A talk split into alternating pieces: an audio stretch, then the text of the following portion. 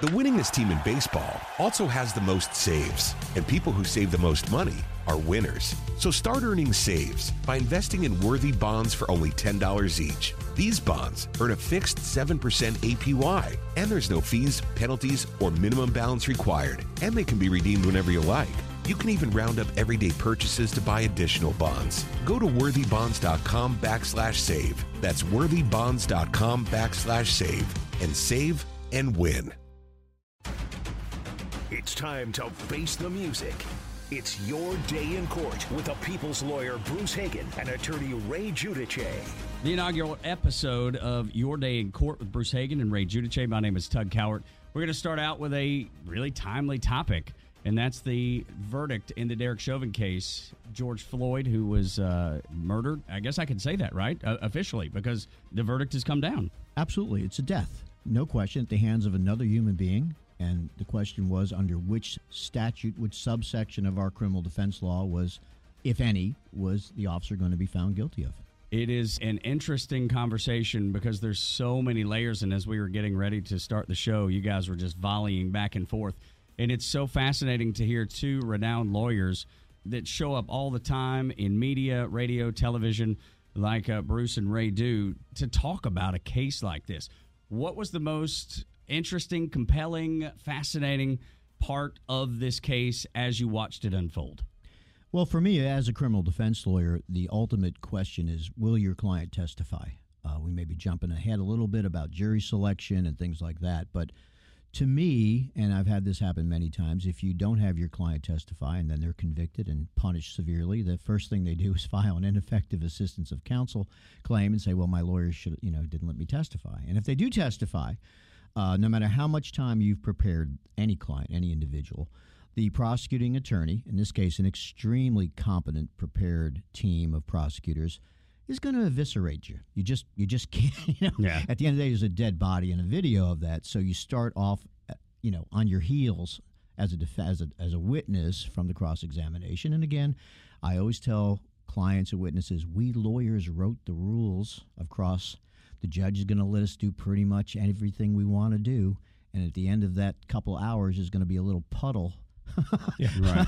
up there at the witness stand or a candle that's been melted. You, Ray, you reminded me. Uh, I, I used to dabble in some criminal cases before I became a full time personal injury lawyer handling civil cases. But I used to joke with my clients that, look, don't worry about it because having me as your lawyer, you're automatically going to have an ineffective assistance of counsel uh, appeal just just ready to go. Right. So, so we hope for the best, but believe me, you'll be fine if it doesn't work Yeah, out. you got a, you got a, a back plan.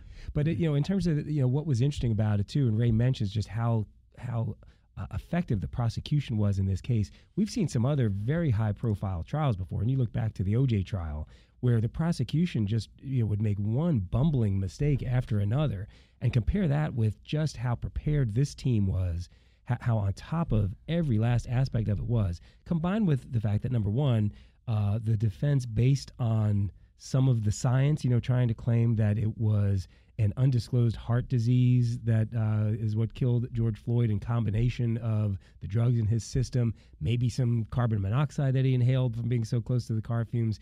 You know, they were just grasping at straws here with, with science. And you can always find an expert. This is one thing that we all know as lawyers. You can find somebody out there who, if you're willing to pay them, will say whatever you want them to say and give you an expert, so, you know, I'm, I'm using air quotes now, an expert opinion on something. So the defense had somebody to say that, but you know, it just was so implausible, and and that was reflected in the very short amount of time that the jury took to come back with guilty guilty verdict on all the charges. No Yeah. question. Uh, short short knocks on the door or flashes of the jury room light. As a criminal defense lawyer, you're like, oh no, that's not good. Right, we right. want to get into day seven, where we can hear people yelling in the back and throwing things, and and notes going back to the judge. We don't understand the jury charge.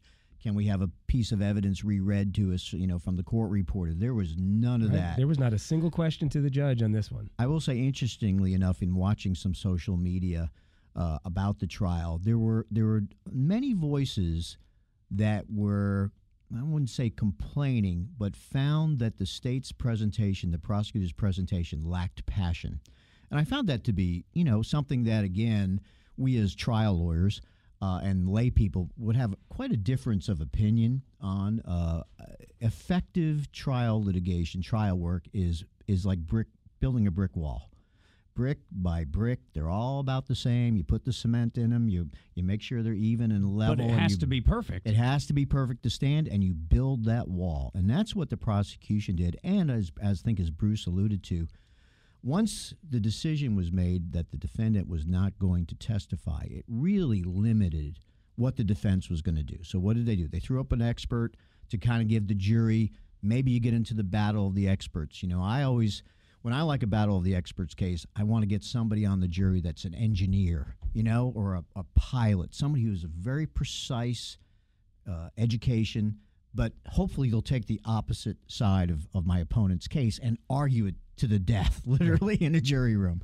And uh, so the prosecution was ready, able, and willing, and that rebuttal expert that the prosecution put on just knocked the defense in the dirt. I got a statement that was made, and I thought, wow, when I heard this, and I, I want to get your reaction to it. In the closing moments of the case, you were told Mr. Floyd died because he had an enlarged heart. You learned during this trial Mr. Floyd died because Mr. Chauvin had a small heart. That's like, I mean, that's that's home run, right? I mean, A hundred percent. And, and and you know one of the so well one of written. the hardest things to learn as a trial lawyer is uh, that while you think you're so brilliant and you know you've got everything mapped out in advance, you have to listen and you have to pay attention to what happens during the course of the trial because. I, I would say in virtually every trial I've had, there's there are things that come up during the course of the trial that I bring back in the closing because that's all that really matters, what the jury hears. Let me let me just step back for a second and, and you know talk about a bigger picture than just this case. Um, Ray was saying that you know he read on social media some some uh, criticisms that there was a lack of passion, right? And so where does that mentality really come from? Um, most people have no exposure to an actual courtroom. Right? Correct. Th- Their experience with court is what they see on TV, and and or just the once in a while when you're selected as a juror. they, they go down for jury service. That's it. But but you know everybody has great movies. Uh, you know they, they, they see great lawyering and and and TV and on movies, and you know they think this is what real life is. That that you know in that 15 minutes you've got to give it all. Put a show. Put on a show. And and while there certainly is a theatrical aspect to being a trial lawyer, um, you know realistically that's just not what it's about. It- the name of this show is Your Day in Court. Right, your day in court with Ray Giudice and Bruce Hagen. Bruce Hagen and Ray Giudice. We flip a coin. There you go. Um, but but the reason that matters is Ray and I have tried each at least 200 cases. Right, we we we've picked hundreds of juries. We've argued in front of hundreds and of juries. thousands of motions hearings where you're just you know focusing on one witness or an expert and there may be no jury or bench trials in my world we do a lot of bench trials Yeah. mediations and i think what bruce is not to cut him off but the, there is a theatrical aspect of it but it's in the ability to communicate not to entertain that's how i would break it down and i think i think many folks or people out there want to be entertained by the trial lawyers rather than educated. And when I say educated, I mean about the facts of the case the, and the law, which comes from the judge. And I think they misinterpret that I'm not, uh, as a trial lawyer, banging on the table or being held in contempt or whatever it is. Screaming and hollering. Yeah, yeah, you know, whipping out the. and, and and there's a time for that and and Yes. usually it's when you know your client is very badly guilty and is going to be convicted and it's like anything you can do to distract from from the jury looking at the client my, my dad was a criminal lawyer in in the bronx new york where i grew up uh, just around the corner from ray actually um, but uh, he was outrageous, you know, and, and, and he would get even more outrageous just depending on how bad the facts were against his client. Now, again, uh, and we know a lot about that culture because we were raised in it, Italian and Jewish cultures, mostly in that community.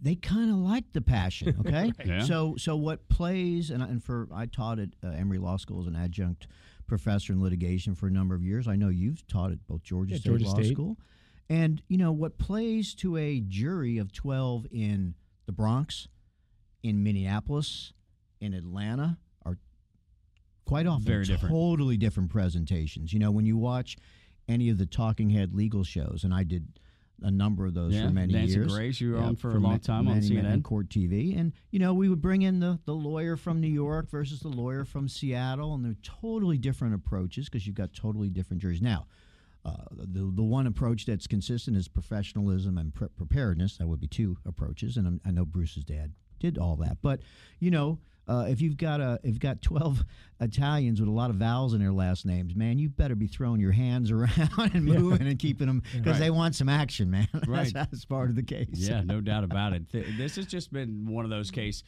that I can look at, or I feel like I can look at, and say, Bruce, the system worked. Yeah, absolutely, and and uh, you know there are people out there because of dogmatic um, opinions and feelings and political views will say that it didn't work because of the outcome, and and uh, there are people who, if the verdict had been the other way around, would say that as well. Uh, but you know the reality is th- this this is a you know a trial is the end product of a judicial process, and and Ray mentioned all the things that happened beforehand from motions and and rulings by the court and jury selection and everything that went into it to get to that end result. And so, yeah, the system worked exactly the way it was supposed to.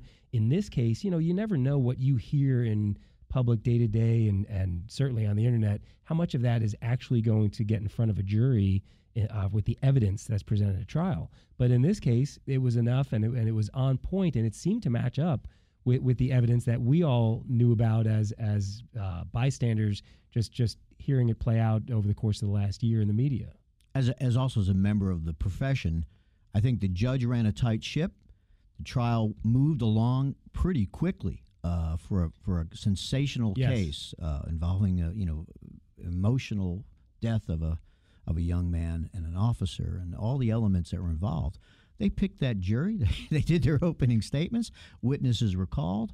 There was one slight appeal, I think, and, and the case moved ver- as as justice should happen smoothly and give the jury the case on time. Yeah, and, and it's likely that there will be some issues brought up on appeal. Uh, but as it turns out, the one real hiccup, uh, seemingly, had nothing to do with anything that was in the courtroom. Had to do with a representative of Congress making a statement. Yeah, which we we can get into that too in the next segment because I think sentencing is going to be an interesting topic. Let's bring back in that that uh, conversation about appeals, especially as uh, this case kind of unfolds as we're doing this show live. You're listening to Your Day in Court with Bruce Hagen and Ray Giudice on Extra 1063, Atlanta's only conservative news and talk station. The winningest team in baseball also has the most saves, and people who save the most money are winners. So start earning saves by investing in worthy bonds for only $10 each. These bonds earn a fixed 7% APY, and there's no fees, penalties, or minimum balance required, and they can be redeemed whenever you like.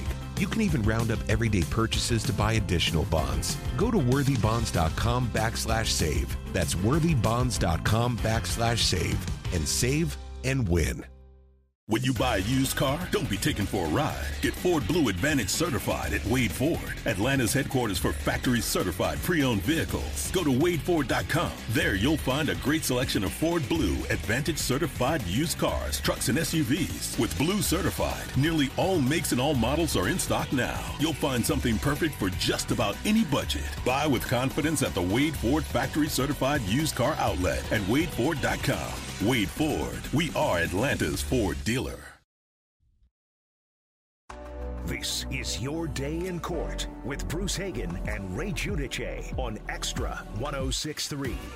Welcome back. Your Day in Court is the show, and Bruce Hagen and Ray Giudice are the experts that we're uh, talking about legal issues that are happening in the world that we live in. We're going to stay on the Derek Chauvin trial now because there's so many layers to it. In the opening segment, we talked about some of the issues that went on, some of the things that happened, how justice was served. But let's go back and talk about a couple of other things, like sentencing. How do you see, Bruce, that coming down? Well, sentencing's uh, a- an interesting process, and um, you know there will be guidelines in the state of Minnesota based on the crimes that he's convicted of, and then you're going to have opportunities for a judge to consider where within those guidelines to go, or even to exceed in either direction what the guidelines are. So the prosecution, I expect, will ask for a sentence that goes beyond just the recommendations that are there in the state guidelines, claiming that this individual's behavior was so heinous that it justifies a departure upward from the, from those numbers. Um, what the defense can do will, will be to, of course, argue for the low end of the spectrum, even a departure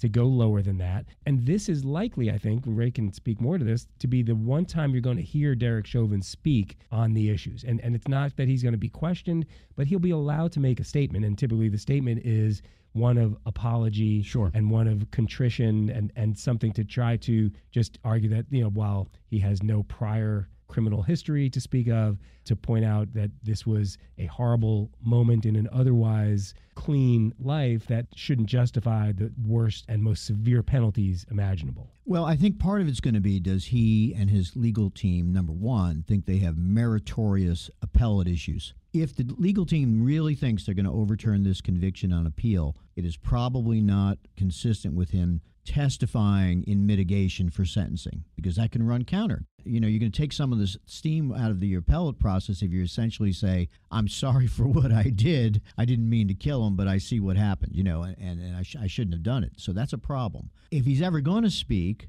now's the time. If he's convinced and his legal team is convinced that he's going to get somewhere, I think the maximum, even with deviation, is 40 years to serve. And you're trying to say, look, if you're ever going to do less than 40, now's your time to speak up. As counsel, what I have done on that is I have my client write down their comments first. And then I'm not going to say we edit them, but we Review them. We review them. Yeah. We counsel with them. This is a not but a that's good what word. a good lawyer Yes, would do. right. I mean, I, that's what me. If I if I'm in that position, that's what I want my Tho- lawyer those, doing. Those words me. are going to have enormous meaning, Of each course. and every word, and of course, it's it's being presented to a judge. Uh, Seems like a very intelligent gentleman who's experienced. And I've had judges turn 180 degrees in sentencing on one word or phrase that's come out of either the prosecutor's mouth or the or, or, or the defendant's mouth or their mitigation witnesses. You know, he's going to call some people that are going to come up and say, you know, he saved my son. He pulled him out of a burning car. He's been a great role model at the Police Benevolent Association. He coaches you Little know, League or whatever. You know, there's going to be somebody with a,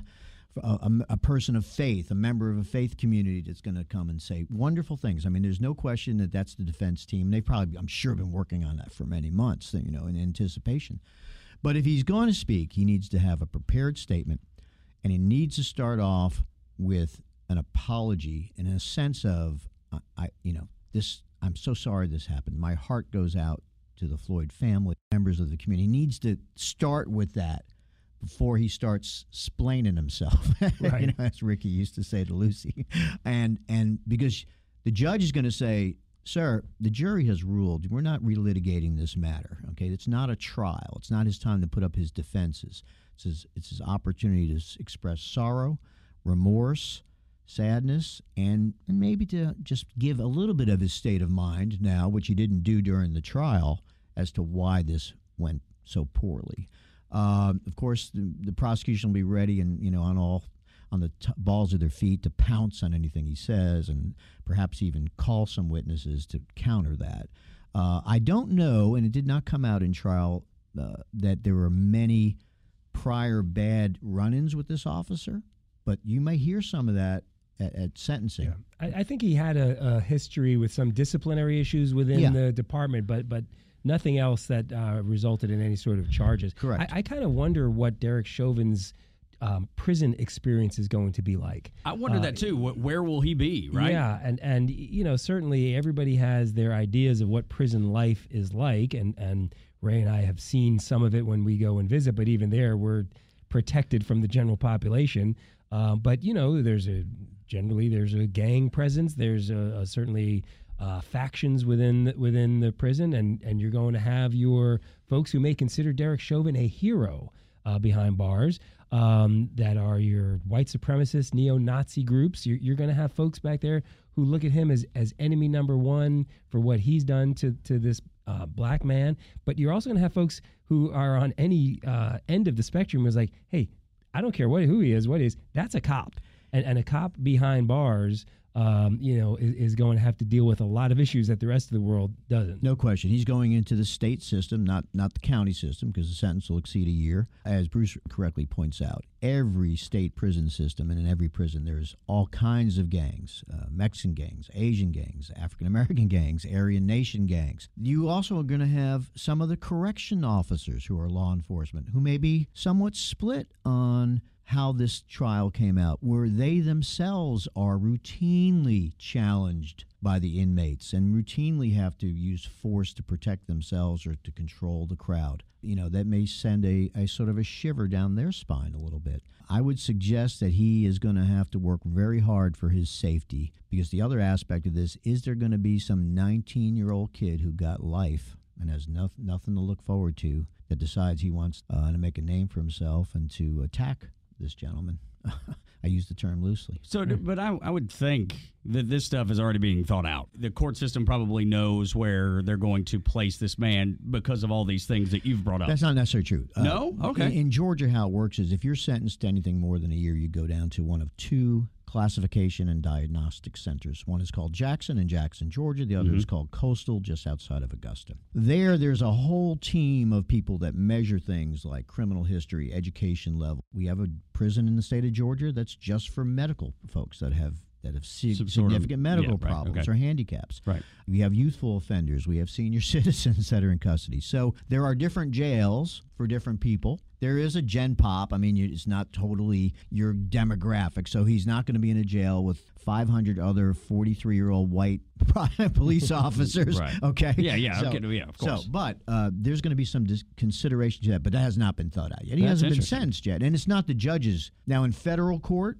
the judge can play a significant role in what type of facility a defendant goes to after sentencing, but generally not in the state courts. like the That's- Martha Stewart thing. that's right? exactly right. Because that was a federal case, and, and he was able to put her in a in a country club jail. A very nice apartment complex with a with a chain link fence around it. Right. yeah, and, and uh, you know, as much as this may horrify some of the folks listening to this show, prisoners have rights too. Of course. And and so you know, among those rights is the right not to be assaulted and stabbed while you're a prisoner. Now, are those rights enforced? Uh, you know, I mean, Ray and I get calls constantly from folks who who have claims that they're denied whether you know something or mistreated in some way while they're behind bars, and they're very difficult cases. I mean, it, it's it's it's just not something you want to get involved with except in the most egregious of circumstances. I get 20 page handwritten letters in ink pen that say, Dear Mr. Ray, Lawyer Ray, Yeah, yeah. I've heard that you are the best lawyer, Ray, in the state of Georgia. and there's a case out of Wisconsin in 1947 that says, you know, da da da da Yeah. and I haven't gotten my kosher meals and I haven't been able to use the gym and my, you know, I can't t- call my girlfriend and it's just complicated. and, and these are guys with a lot of time on their hands, so so they rewrite that handwritten letter. And a great law library, one of the best in Right. the state, and they have internet access now.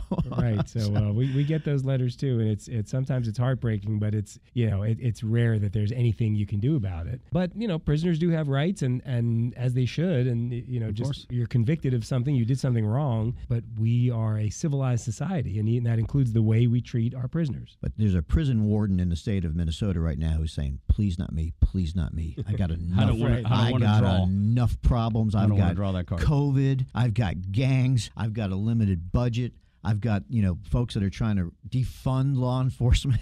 I mean, that's not a good job. It's a hard job to have. Let's put it that way. and, it's a and good at, job. and at the same time, you know, we, we're all familiar. Uh, anybody certainly uh, my age and Ray's age grew up watching Baretta. You know, I mean, don't do the crime if you can't do the time. Right. And, and and you know, Bernie Madoff, his his lawyers tried to get him uh, released from jail because he was he had a medical condition that was uh, going to result in the end of his life. which And- which happened uh, a couple Right, weeks but, ago. But a year prior to that, when his lawyers were trying to say, "Please let Mr. Madoff out, he's dying," judge said, "Sorry, you're, Yeah. you're going to spend the rest of your life in jail, which is what uh, your sentence was," and he died in jail. Generally, you see those compassion releases by the system when the medical care is going to cost the system a lot of money. I've had several cases where I've had clients call me, yeah, they pushed my dad who's dying of cancer out the door and said here he's your problem. We're not going to we're not to take care of him or it's going to cost us too much money. And, and it's a huge medical care within the prison system. And again says this may not be on anybody's top of their concerns but it is a concern. And just like we've said um, you know you may be sentenced to stealing a car okay? And they got the car back and nobody was really hurt but some judge gave you two to three years in prison because maybe before doesn't mean you should be assaulted no, of course not. doesn't mean you should have all and your that goes teeth for knocked out. Officer Chauvin too. Uh, uh, absolutely. He should do his, whatever time he should do his time. And Yeah. To, you know, pay his penalty to society. And uh, you know, it, uh, we were talking about appeal before, and and we were talking about Congresswoman Waters' comments that even the judge did comment on that it may be fertile. While he did not grant a mistrial, that it might be fertile grounds for appeal. And, and it brought me to say, well, Judge, why didn't you sequester the jury? You knew this wasn't going to take that long. And in the history of complicated cases, this went pretty smoothly. Mm-hmm. Uh, get the jury. It's 12 jurors plus one or two alternates. Get the hotel. There's lots of hotel rooms in downtown Minneapolis. Uh, you need the same security, and why not protect them from these outside comments, news forces? Because here's what I predict can happen or may happen. One of these jurors is going to go on a talk show and say something. Yeah, you know, I was talking to my neighbor about the case, and I didn't, you know, brought in some outside information Or influence. influence, and then we're going to have a hearing, and the judge is going to say, "Well, did that impact the outcome of your your decision, or did you bring that information into the jury room outside of what we told you to do, and you violated your oath?" And that may be fertile grounds for an appeal. You're listening to your day in court with Bruce Hagen and Ray Giudice. My name is Tug Cowart, talking about the uh, Derek Chauvin case. So, how do you see that? Is will there be I don't know changes in sentencing? Could that be something that, when they go for an appeal for the officer? Which I, I think Ray, you said you've already said that, that they're going to do that. There is a, an appeal. Oh, there'll absolutely be a, Th- an appeal because I mean, filed. it's automa- just yeah, it's absolutely. automatic. Yeah. So, do you see that being an issue because the judge didn't sequester the jury? Yeah, it could be. You know, like one of the things that every juror, every person who's ever served on a jury has heard this at the end of the day before they come back the next day.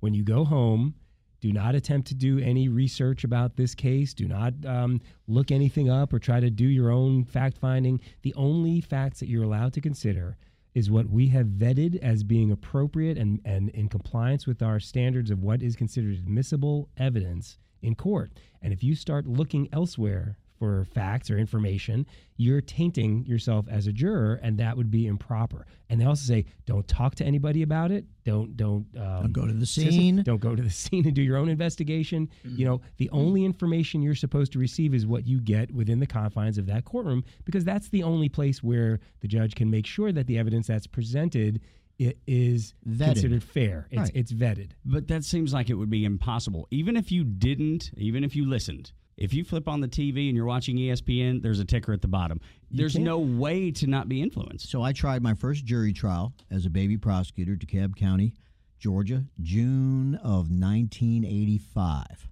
Before Al Gore had invented the internet, before there was a cell phone, before there was, I don't know if there was even cable television at the time. The, the sources of information were newspapers, so a judge could make sure that the newspaper wasn't in the jury room. The judge could tell folks, don't go home and look this up on the Encyclopedia Britannica. and it was much easier, not perfect, but a much easier system to control the witnesses. Jur- or jurors, they weren't texting the people in the jury box, okay? They, were, Right, they weren't right. taking pictures with their cell phones. And now that when you have the entire world of information at your fingertips uh, in, in your phone on your phone, you know everything is out there, and everybody is an amateur sleuth, and and and you know eh, that comes up, of course. How did you even find twelve um, people Impartial. who didn't have an opinion already on, on this case and were willing to just be fair and impartial? You know, to, to think that you're going to find twelve people who didn't know anything about this, as, especially in Minneapolis, right? Where you know where Minneapolis burned for weeks, right? And Minneapolis was destroyed, uh, and, and so you, you're not going to find people who don't know about it, Each morning, as the jurors came to court, they went to a fortress. right? Okay, the, the the National Guard, wire, barbed wire, fencing, plywood, cement barriers. I, I guess they somebody knew something was going on. Right. hey, what's this about? Yeah. So, so you know, it, it's it's a similar thing of like, all right, well, maybe you have. 12 people who have such a lack of intellectual curiosity to begin with that maybe they're not going to pull their phones out. You know, I've never just- met one. right, but you know, somehow or another, we you know they found them, and they found them in one day. It seemed right. Of It jury was pretty selection. It was quick pretty jury quick. selection. That was pretty quick. But don't you think though that the, the defense when they go when it comes to sentencing or when it comes to the appeal that they're going to use all this and and how can it not make some sort of difference in what happens moving forward? The problem is that the judge will bring all these jurors back, and one by one, did you hear about this comment? Did that impact your verdict? No. I heard about it, but it didn't matter to me. Did y'all talk about it? Nope. We stuck to the facts. I mean, no one wants to be the juror That that is held in contempt, technically, it could Right. be, or and that poisoned and poisoned the pool and had to retry this case. I don't think it's going to happen. And, and even if they were out of self preservation. yeah, Satellite trucks in front of your house, Yeah. because you said, yeah, that's that's a, that's an interesting point. But that is that is a point that makes you go, wow, that doesn't mean that the right thing could happen here because of people's insecurity and fear of that exact thing playing out. Sure, and and, and you know, in other respects, that beyond just the issue of were any jurors tainted by by outside information, there there are issues uh, that are legal issues to the case that could be the subject of an appeal as well. And so, you know, we were talking earlier about how there are pretrial motions. There there are motions that come up during the course of trial to exclude a piece of evidence or allow a piece of evidence or allow an expert or a witness. And the judge's rulings on those things are, are frequently the subject for an appeal. Um, was a certain jury charge given to the jury so that they heard this is what the law is in this case, or they didn't hear that sort of thing? But ultimately, the appeals courts look at these things and they have to decide was this material enough that it had an outcome or an impact on the outcome? Even if a mistake had been made in some respect, or even if some some information may have tainted a juror or juror's opinion or reached a juror, that doesn't necessarily mean that it's sufficient for them to overturn sure. the verdict. There, that makes sense. It, it, it's you know there's there's harmless error uh, uh, that comes up sometimes, and so you may see that as well. And and partly it's it's real. Partly it's like Ray says, it's an attempt to hey, let's make this somebody else's problem and not ours. Well, most lay people don't know how jury charges are selected. Uh, it's called a charge conference. The prosecution submits their proposed jury charges, jury instructions to the judge. The defense proposes theirs. There's many that overlap, you know, the presumption of innocence, and, you know, you are only supposed to give a witness so much credibility. You're the ultimate determiner of what's truthful, things like that. Those are general propositions of the law. But then there are many specific jury instructions, especially from the defense side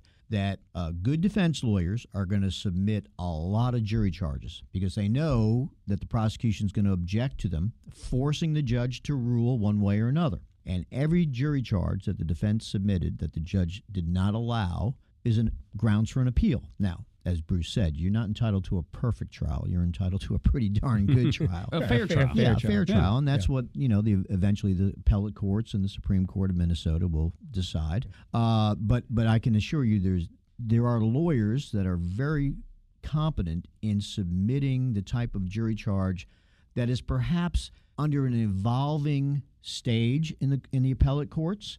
In other words, where well, 48 states have ruled this way. The federal courts have started to say this is what it should be. But judge, you let the prosecution put an old Minnesota law, and so that's a grounds for an appeal. Yeah, and, you- and, and a lot of what defense lawyers do is Submit. to just try to create issues at trial that will be resolved on appeal. They may know that you could put this client in front of any 12 people, it doesn't matter who they are, they're going to convict them. But if but if we can create enough of an issue on appeal and then it's going to be reviewed on the legal issues, that's where we're going to succeed because we can't win uh, you know, face to face on the facts, but we can win uh, on appeal. And, and and you know, one thing. So so for those of you who haven't been through jury service before, it's a weird process in the sense that you really don't know what the rules are until the very end of this thing. And so, you know, I've had it, heard it described before as like imagine you knew nothing about the game of cricket, and and you go and you watch an entire three day game of cricket being played and you see things happening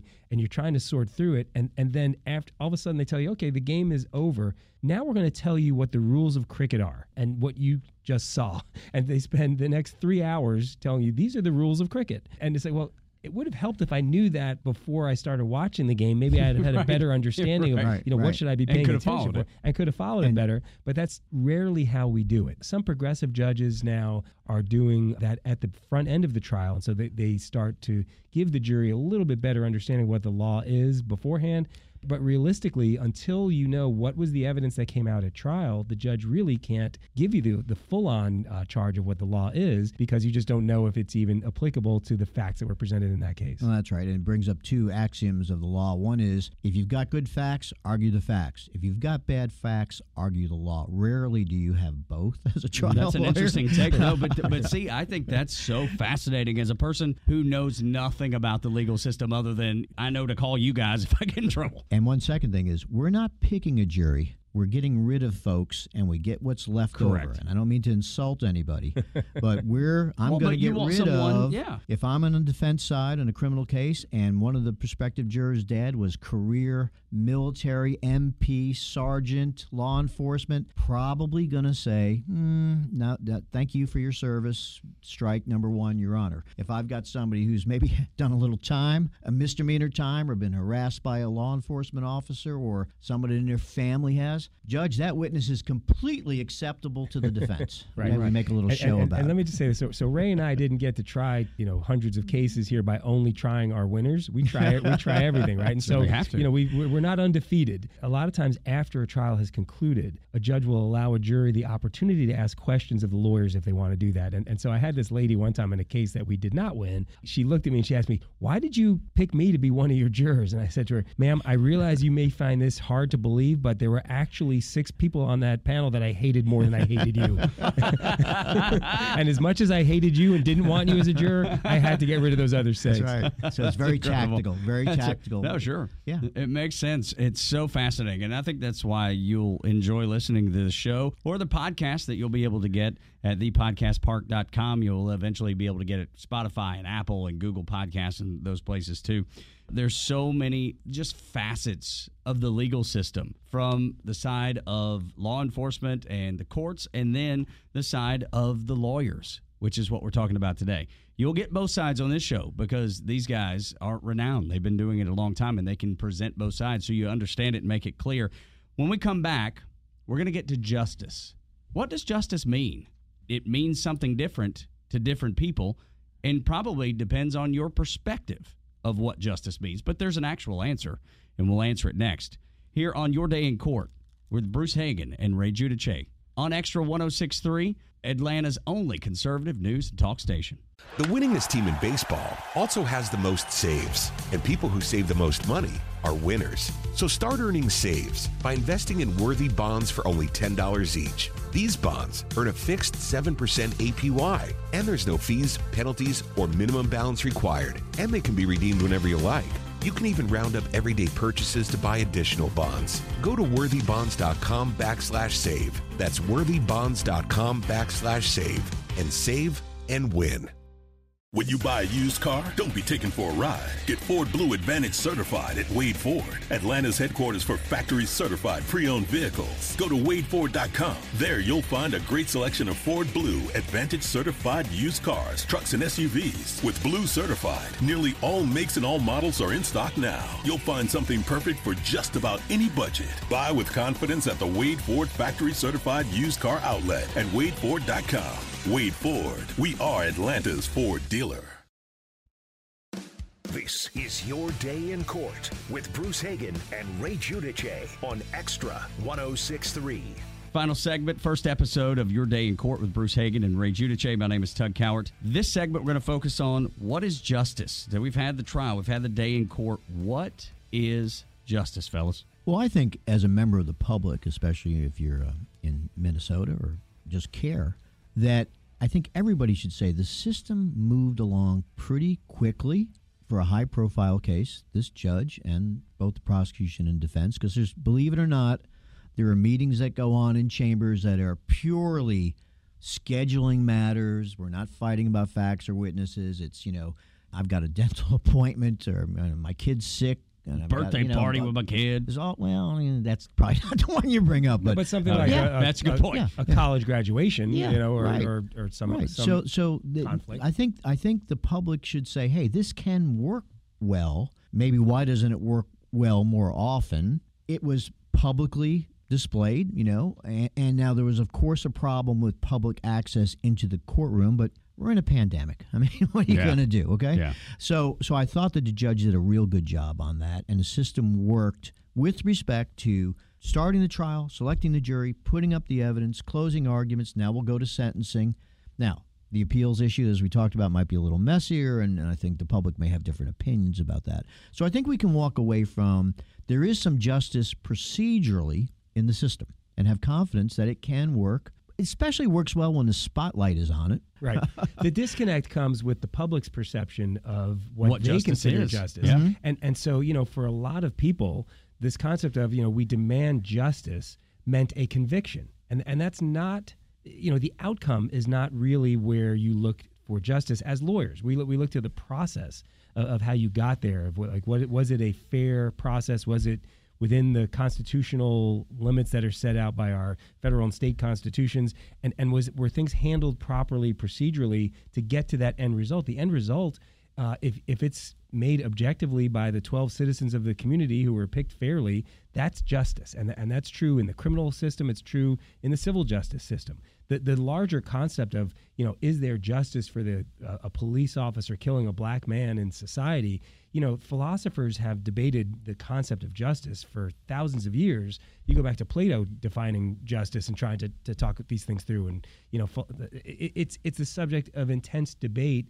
that goes way beyond just anything having to do with the legal system. But the focus on, you know, if he was not convicted of all the charges, then there's no justice. To me, that's wrong because it, it, it's it's the outcome. And, and here again, sentencing is going to be another opportunity for folks who are saying, you know, if he doesn't receive the maximum sentence, there's no justice. Or on the flip side, if he receives if he is more than it, they they think he should get. Right. It, there are people like, hey, this guy honorably as a police officer up until this one moment, he should be given every benefit of the doubt because you know I back the blue. And, and, and if he's rece- if he receives the maximum sentence, then that's not justice. And and again, the focus on the outcome, I think, is an improper definition. But I understand why folks look at that. You know, what what what is a rallying cry you hear at marches and heard at marches all summer? You heard it in the '60s. No justice, no peace. It's a bigger picture than just what is the outcome of a trial. You yeah. know, you know, it, it should be at least. Yeah. yeah, and how would you get someone who to define how much punishment this man should get? Uh, you know, it comes up in capital cases. You know, the death penalty. Well, does the death penalty bring back the victim? No. no. Uh, does life imprisonment bring back the victim? It no. does not. But is that what could satisfy the general public? Of course, over the over the centuries and over the decades, those definitions change as we change as a culture and as a society as to what is appropriate punishment.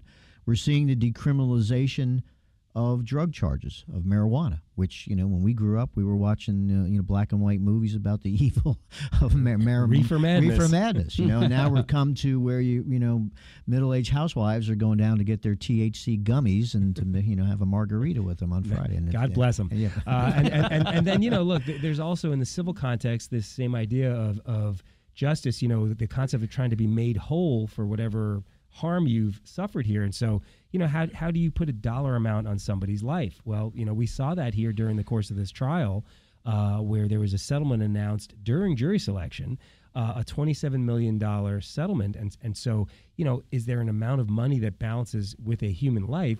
How do you ever calculate that? In this case, you know, we talk about it and, and there was a $27 million verdict. 27 times George Floyd said, I can't breathe. Is that, you know, how they roughly calculated that number, it, it seems like more than just a Absolutely. coincidence, right? Yeah, it can't be a coincidence. But if we were in trial on, let's say, an auto wreck case, and our client was killed in the accident and the other side was clearly at fault, and now we're trying to prove damages, the value of the life. Well, now we're into almost a, a mechanical. It, it's, it's somewhat of a concern as a, as a trial lawyer to try to explain to the family. Well, number one, we have to look at the age and the, the life expectancy, so that's a number. Then we've got to look at past earnings and future earnings. That's a number. We've got to look at what dependents will need or, or to take care of them. So it's, you know, you're getting out, literally getting out a calculator to make a presentation to a jury. Now, of course, there's pain and suffering and there's punitive damages, and those are, you know, a little more fuzzy. But I don't know that there was any math done aside from what you point out, which I think is, you know, if, if you're a plaintiff, quite an lawyer, observation. That's that's just a fantastic argument. I mean, how many times have we tried to say, well, let's put a number on how many times she had to go to the doctor or physical therapy or you know recovering from surgery wondering if she'd ever be able to walk properly again. And, and how do you put a clock and a dollar on that? So it's very difficult. It's impossible. It's impossible i think. Yeah and, it, and it's a challenge for jurors to have to do it. And, and certainly uh, this is why cases do tend to settle uh, even though we're ready to, to make these arguments in court. Um, I know the lawyers who are involved representing the family of George Floyd, and, and they're excellent. And, and this is uh, the sort of case that unfortunately they've built practices on because it, it happens so frequently. Um, and I know they would uh, much appreciate living in a world where they didn't get called upon to have to argue these cases. Um, but you know the, the, the issue we were talking about appeals issues earlier. um, you know, this issue of the timing of the settlement and the way it was announced may very well be something that comes up on appeal too, because you know, on day two of the trial, there was a very public announcement of this $27 million city between city of Minneapolis and the family of George Floyd. Is that something that these jurors were aware of? Is that something that influenced them one way or the other? You know, and on the one hand, it might be, well, they're admitting they did something wrong. Why else would they pay this amount of money? that must mean that Derek Chauvin did something wrong. That could influence them that way. It could also influence folks the other way. You know, the family received $27 million. They've gotten their justice now. Um, there's nothing more that they're going to gain from a conviction here. And so maybe I won't convict. Obviously, that's not what the yeah, result not what was. happened. Yeah, But I would submit that the civil settlement will not be part of the sentencing conversation. It's completely irrelevant, and I don't think the judge will listen to it, no matter who brings it up. Right, right. It's more more something that could come up on appeal. Appeals, yes. And and you know the the the raising arguments on appeal. There's no downside to throwing it out there. The worst Sure. they tell you is, eh, Yeah, that's sure. not an issue. Yeah, right. yeah. Fascinating conversation, and I appreciate you guys sitting down and discussing it today. We'll do it every week here on Extra 1063. It is your day in court with Bruce Hagen and Ray Giudice. Quickly in this last minute, in case folks need your help, in case folks need your expertise when it comes to the law, how can people get a hold of you? Yeah, it's really not hard. If you uh, are in a car wreck or have a personal injury claim, it's easy to find me. Bruce Hagen, H A G E N, hagen-law.com. I'm on Twitter at peepslawyer.com. I'm on Facebook. I'm on Instagram. I have a phone number at my office, 404 522 7553. If you can't find me, it's because you're not really looking. That's right, right? Yeah, but pretty much the same. Ray Giudice, and it's G I U, D as in David, I C. And for years, no one could produce it until Teresa Giudice appeared on the Housewives of New Jersey. Right. And uh, 404 964 4185, that's my cell number, raygiudicelaw.com. Easy to find us, easy to get help if you need it. Interesting conversations every week on Your Day in Court with Bruce Hagen and Ray Giudice here on Extra 1063, Atlanta's only conservative news and talk station.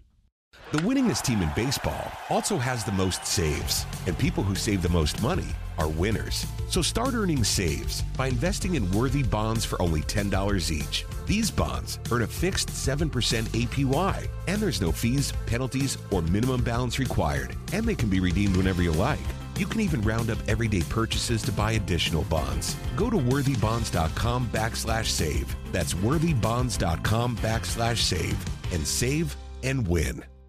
When you buy a used car, don't be taken for a ride. Get Ford Blue Advantage certified at Wade Ford, Atlanta's headquarters for factory certified pre owned vehicles. Go to WadeFord.com. There you'll find a great selection of Ford Blue Advantage certified used cars, trucks, and SUVs. With Blue certified, nearly all makes and all models are in stock now. You'll find something perfect for just about any budget. Buy with confidence at the Wade Ford factory certified used car outlet at WadeFord.com. Wade Ford, we are Atlanta's Ford dealer.